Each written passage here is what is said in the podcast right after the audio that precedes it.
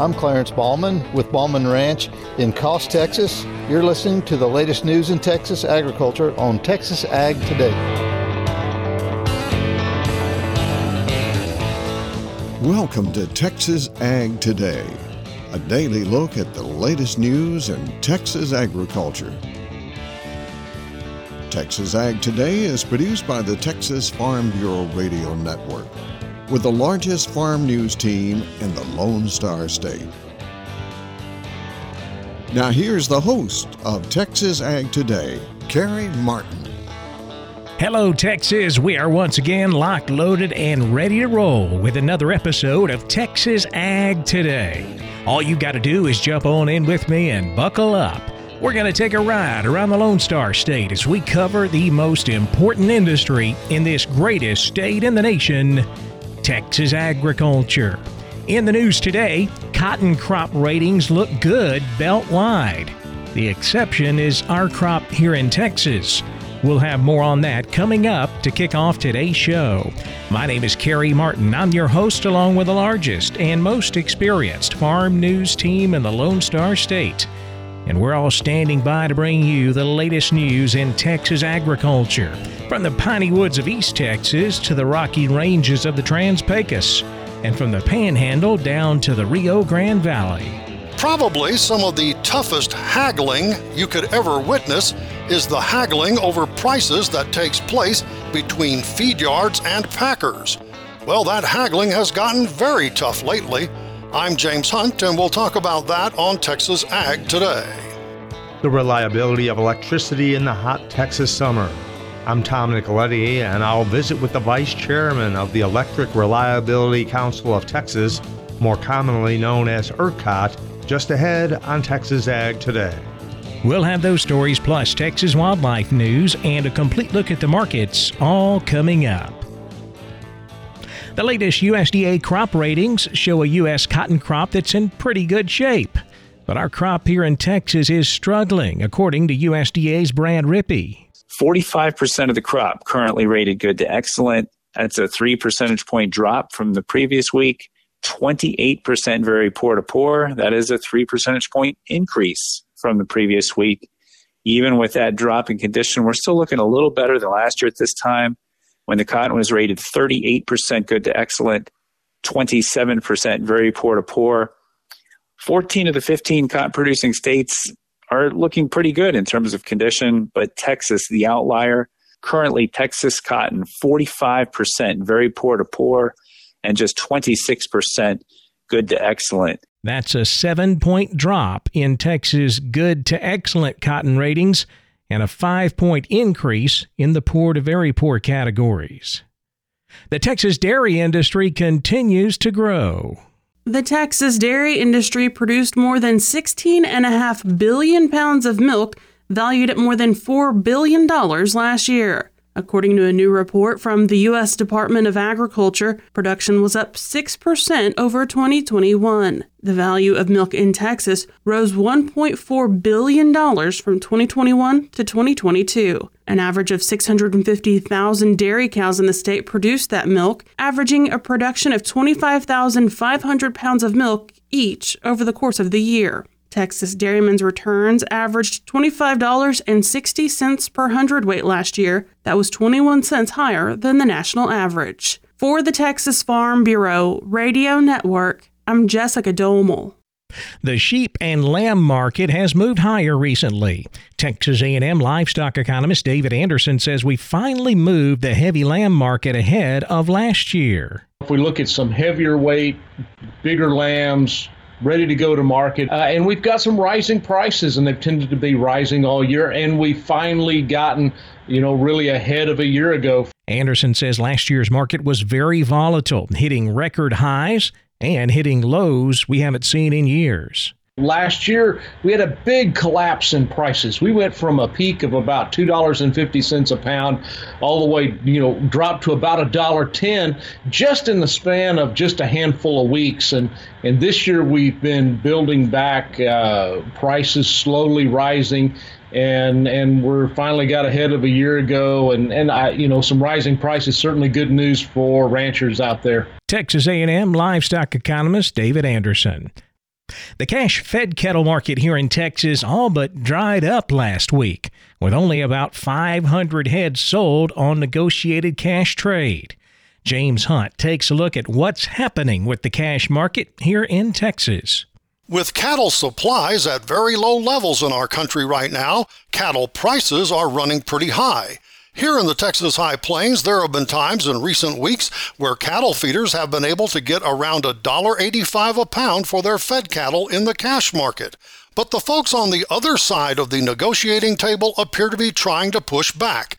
Brady Miller of Texas Cattle Feeders Association says last week there was a very low volume of sales through cash trade as many feed yards held the line and rejected offers that were coming in as low as $1.75. The packer is trying to force the price down, of course. The supplies are going to get tight. They have been tight. They will continue to get tight.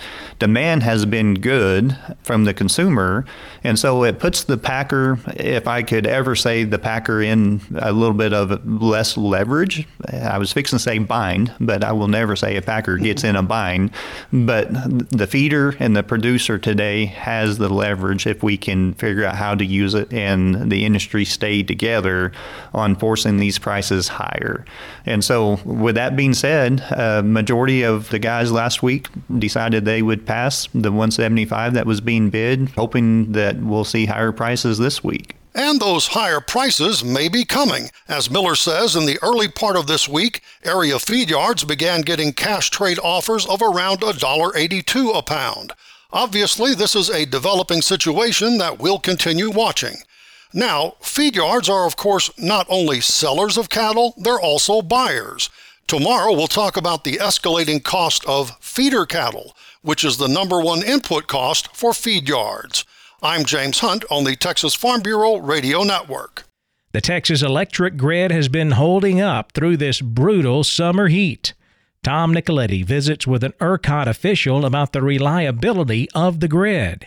My guest today is former Congressman Bill Flores, who currently serves as the vice chairman for the Electric Reliability Council of Texas, known more commonly as ERCOT. And Bill, you visited with a number of Texas farmers and ranchers recently about the reliability of electricity here in Texas. And of course, right now we're in the middle of a very hot summer. The question everybody has on their minds is how reliable is the electric grid with the temperatures rising day to day? Right now, the grid looks like we're going to have plenty of supply to meet the record demand for the ERCOT part of Texas. The big challenge, if wind and solar don't show up or work, then it becomes more challenging to manage the grid. We have more conservative management of ERCOT today, the way they manage the grid and the way they have resources available to fill the gaps whenever you have high demand and lower supply situations. But what this tells us, though, is we as Texans should want our state policymakers to encourage the development of more dispatchable power. Dispatchable power is something that has an on-off switch. You can think about a natural gas power plant, a coal plant, or a nuclear power plant. We need more dispatchable power so that if the wind and solar, the renewable resources don't show up, then you've got something to offset that. We are lucky here in Texas. We've got big battery facilities that are coming online. We'll be probably the largest producer of battery resource power by the end of the year, and that's helpful, but it's only good for a couple of hours. That helps because it's dispatchable, but that's what it's going to take to get us where we need to go if you want to always be able to count on the lights coming on. Now, ERCOT serves approximately 26 million customers in Texas. That's about 90% of the state's electric load day in and day out. So certainly the challenges are great in trying to serve the residents in urban, suburban, and rural Texas. That's correct. We have a fast-growing state. Right now, we're in a kind of a hot environmental situation, likely due to climate change. As somebody who grew up in agriculture my whole life, I'm used to droughts, I'm used to hot spells, used to cold spells that are all abnormal. We're blessed in Texas because we've got good land mass and we've got smart people, we've got the capital to do things right. We just need to be sure and do that so that we can build the dispatchable resources to meet our demand. Now, you say that Texas has the third largest grid in the United States, acting like a big air traffic controller in getting that electricity out to the residents and the businesses. There are a lot of misconceptions about what ERCOT is and what it isn't. It doesn't own any generation assets, transmission assets, or local distribution assets. They try to figure out where is the demand, where do we need the electrons, and where can we get those electrons, and how do we dispatch them in the most economical manner possible to go from where they're generated to where they're consumed. So summer demand is expected to peak. It hasn't already. So what about electric rates? People are going to see their bills just skyrocket. I think most consumers are not going to see much of a change in their electric pricing this summer, unless they're on a variable plan of some sort. Those comments from Bill Flores, the Vice Chairman of the Electric Reliability Council of Texas. I'm Tom Nicoletti with the Texas Farm Bureau Radio Network. An avid hunter and conservationist has been named the new executive director of the Rolling Plains Quail Research Foundation. He joins us today to discuss his goals. I'm Jessica Domel, and I'll have that story coming up on Texas Ag Today. And we haven't seen a case of equine piroplasmosis here in Texas in over 14 years. Veterinarian Dr. Bob Judd has more on that coming up next, right here on Texas Ag Today.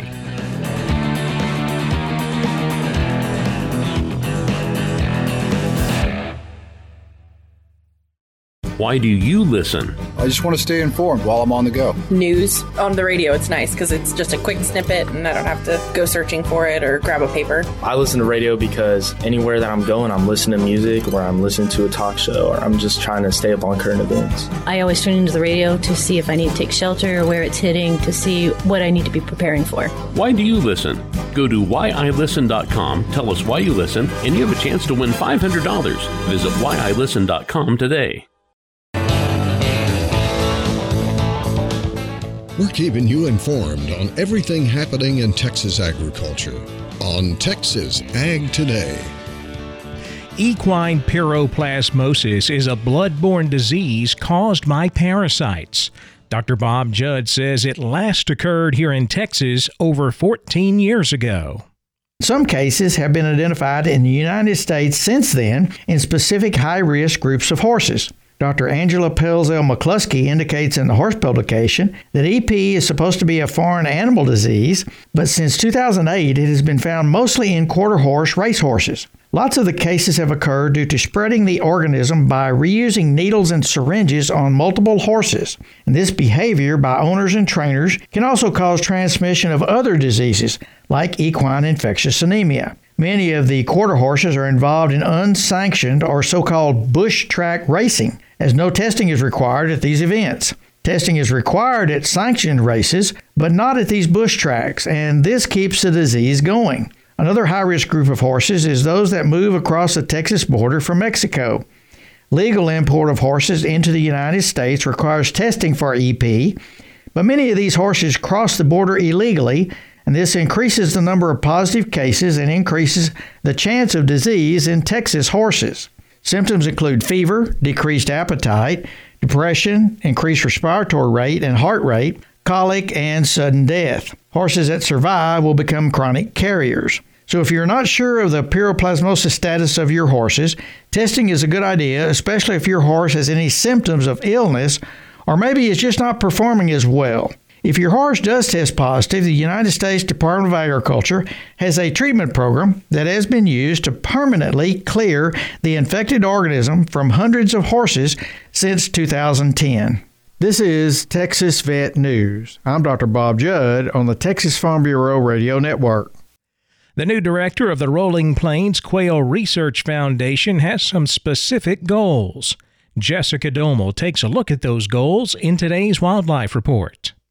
On our last show, we introduced you to Dr. Ryan O'Shaughnessy, the new executive director of the Rolling Plains Quail Research Foundation. Today, he once again sits down with us, this time to discuss his goals as the foundation's new executive director.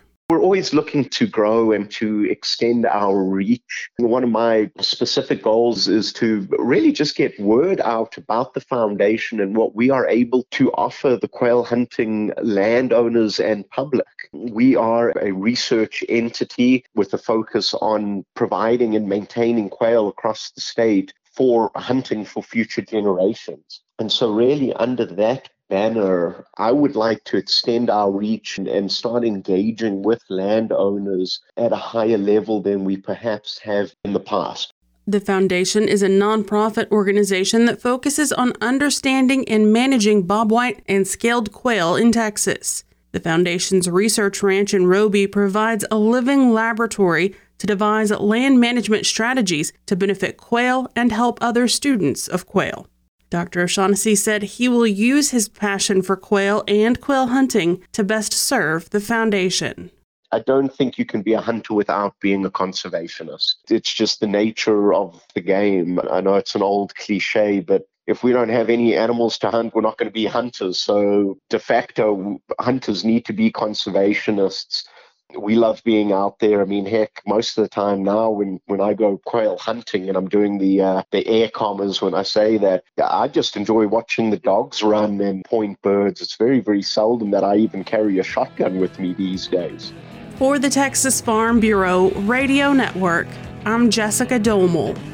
Another day of higher grain prices and lower feeder cattle prices. We'll look back at all of the livestock, cotton, grain, energy, and financial markets coming up next. Keep it right here on Texas Ag Today.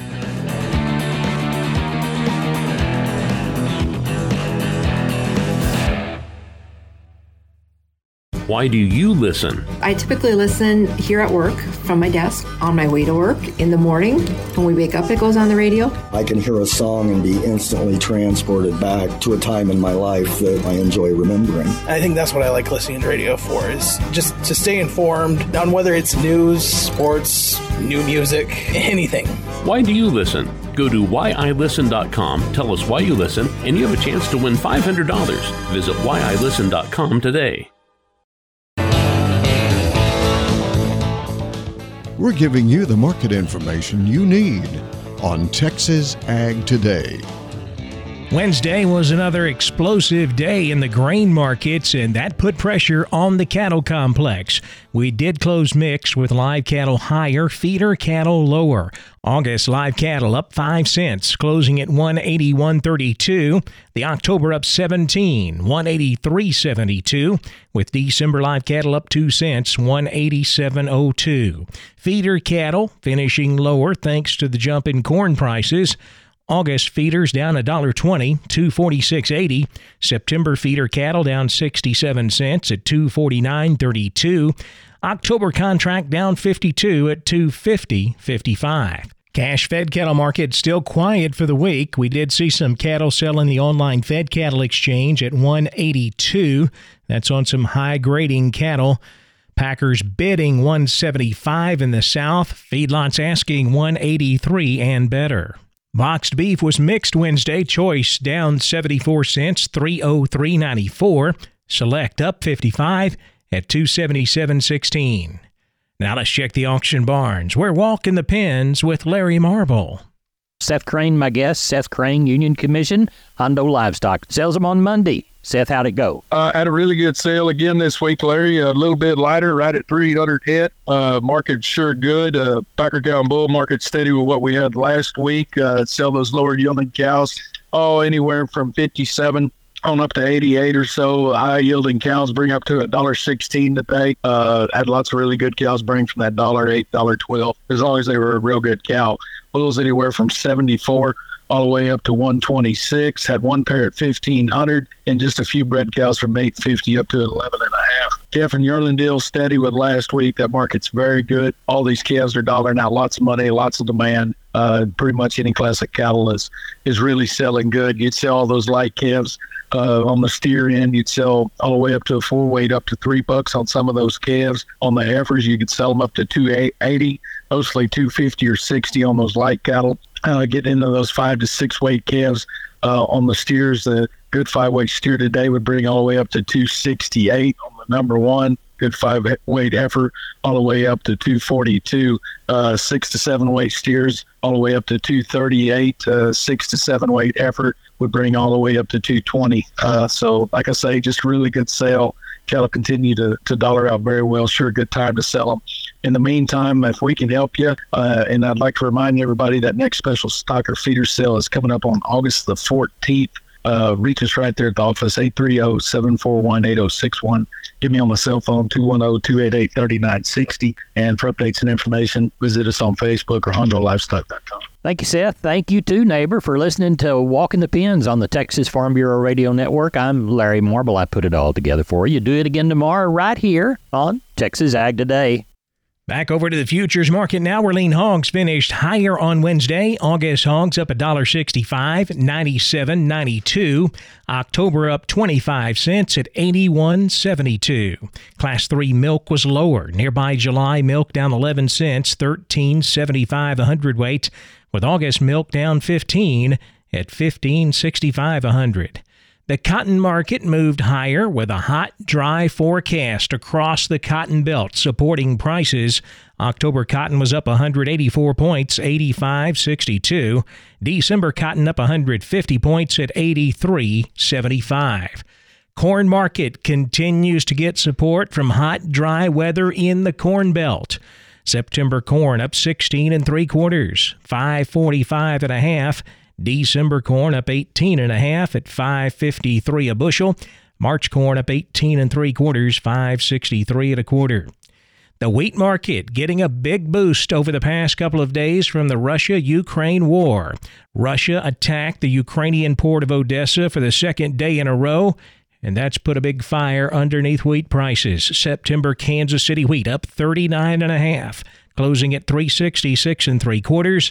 September Chicago wheat up 57 cents, 7.27 3/4. In the energy markets, August natural gas unchanged at $2.62. August West Texas crude down 49 cents, 75.26 a barrel.